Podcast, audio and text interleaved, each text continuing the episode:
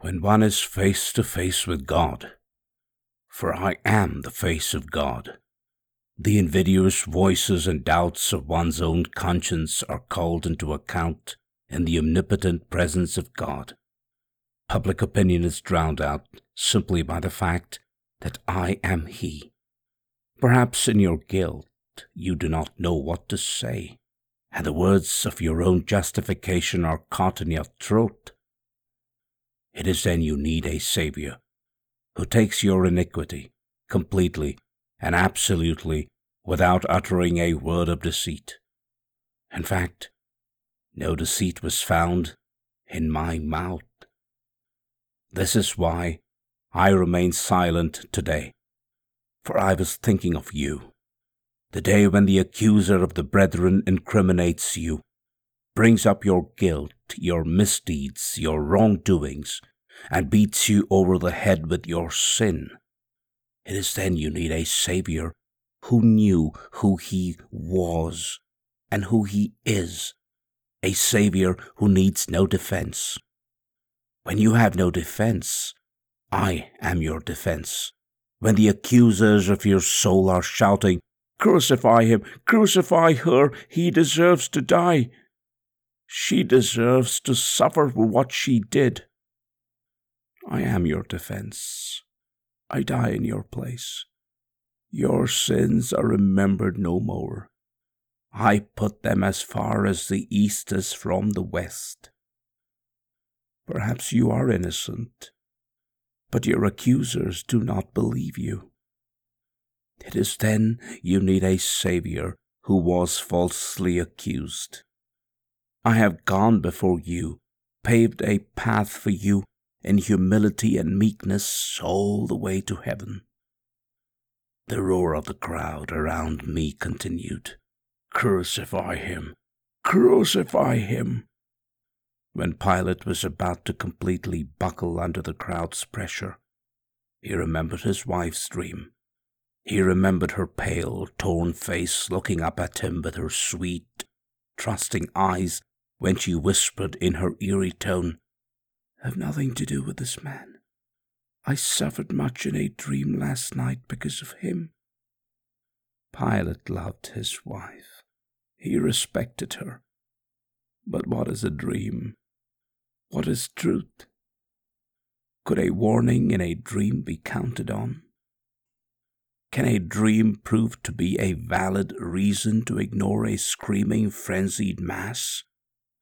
Of course it can. But people over the centuries to come will often not give a second thought to a woman's dream, or anyone's dream for that matter, even though many dreams are given to people for warnings. If Pilate told the crowd he could not crucify me because of his wife's dream, they might pick up stones and throw them at him instead. A frightening thought, but perhaps this could have saved his soul. Fear not them which kill the body, but are not able to kill the soul, but rather fear him which is able to destroy both soul and body in hell. Matthew chapter 10 verse 28. Pilate could not forget the image of his wife as she gripped her stomach nervously while she spoke, as if the knots in her stomach would become knots around his throat. Sweat poured down his brow. The crowd is shouting much too loud, he screamed inside of his head. Won't someone stop this shouting? I must get hold of myself. I have a reputation to uphold. He frantically debated with himself. I will work it out with my wife later. One more chance. One more chance. Pilate decided as he clenched his hands around his own throat. I will give the crowd one more chance to relent.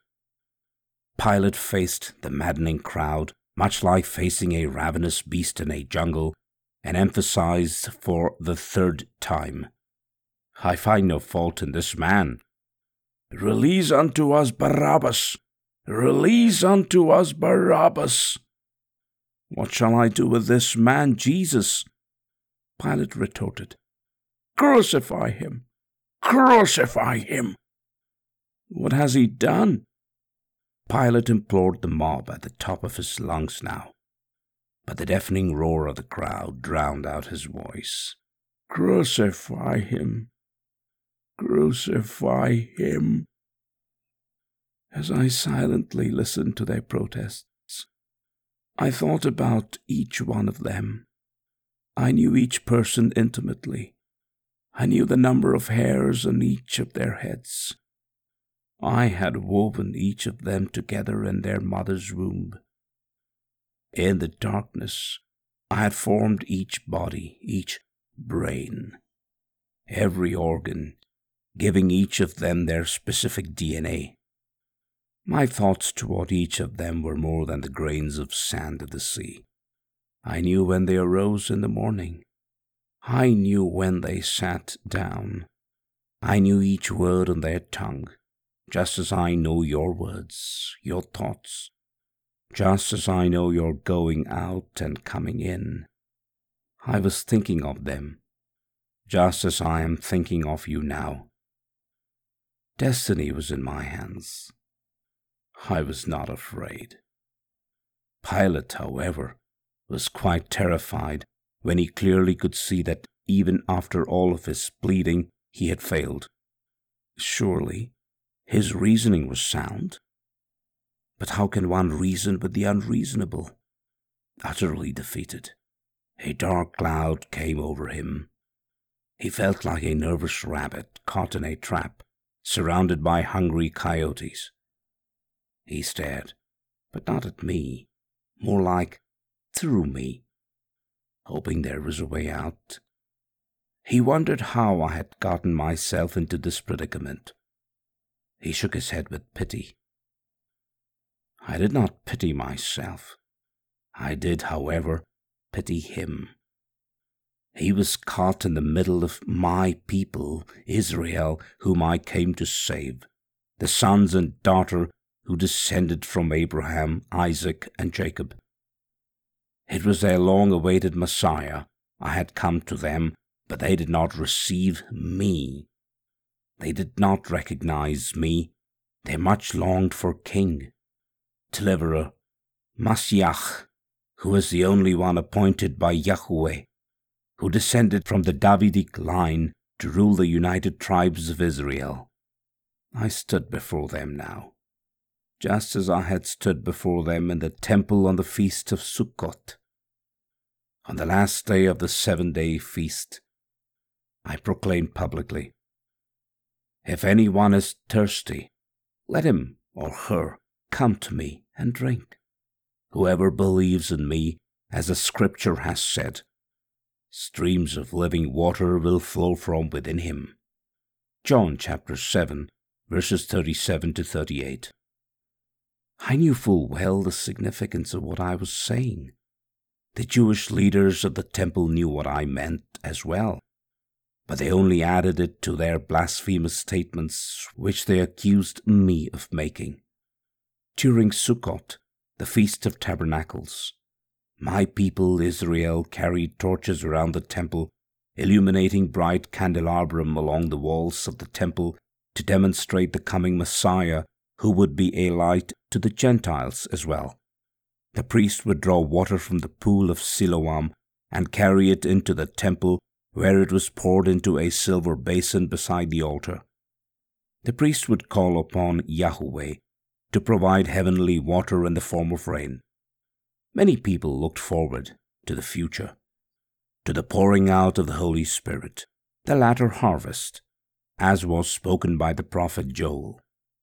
When I proclaimed that I was the living water, I was proclaiming to be the source of the water the Mayim Hayim, living water coming straight from heaven. When I then exclaimed, I am the light of the world. Whoever follows me will never walk in darkness, but will have the light of life. John chapter 8, verse 12. The people in the temple understood that I was claiming to be the Messiah, the light to both Jews and Gentiles. Sadly, they were too blind to see the light who stood before them. No, I did not pity myself. I knew what I must do. I did pity Pilate.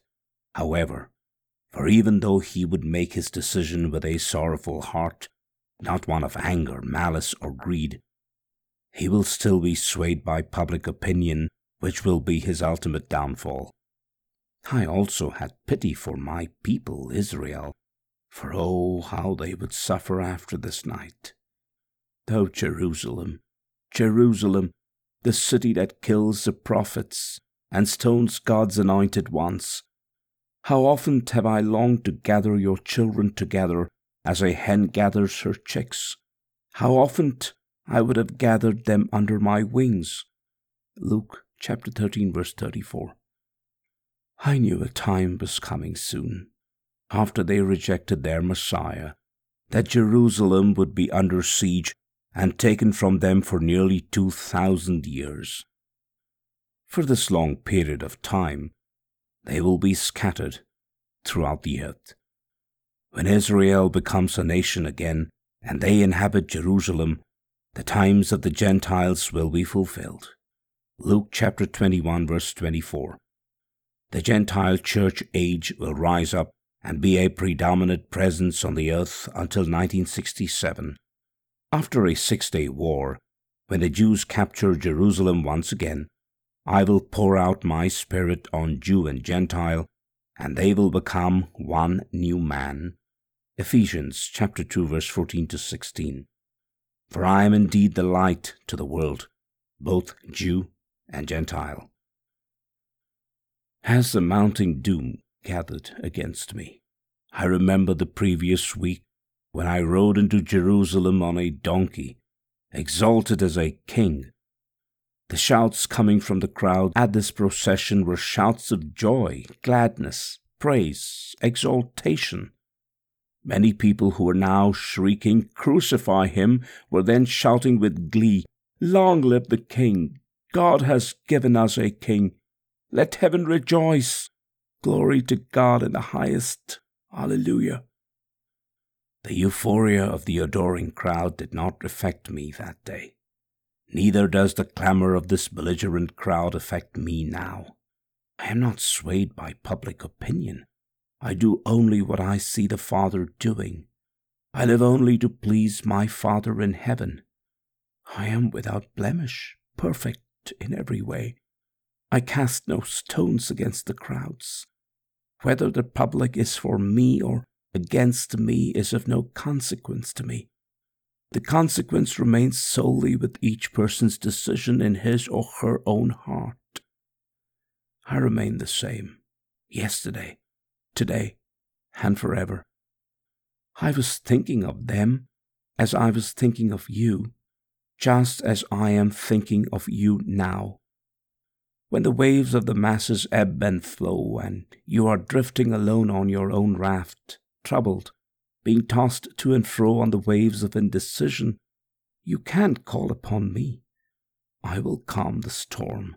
I will walk on the water and reach out my hand to you and say, Take courage. I am. Don't be afraid.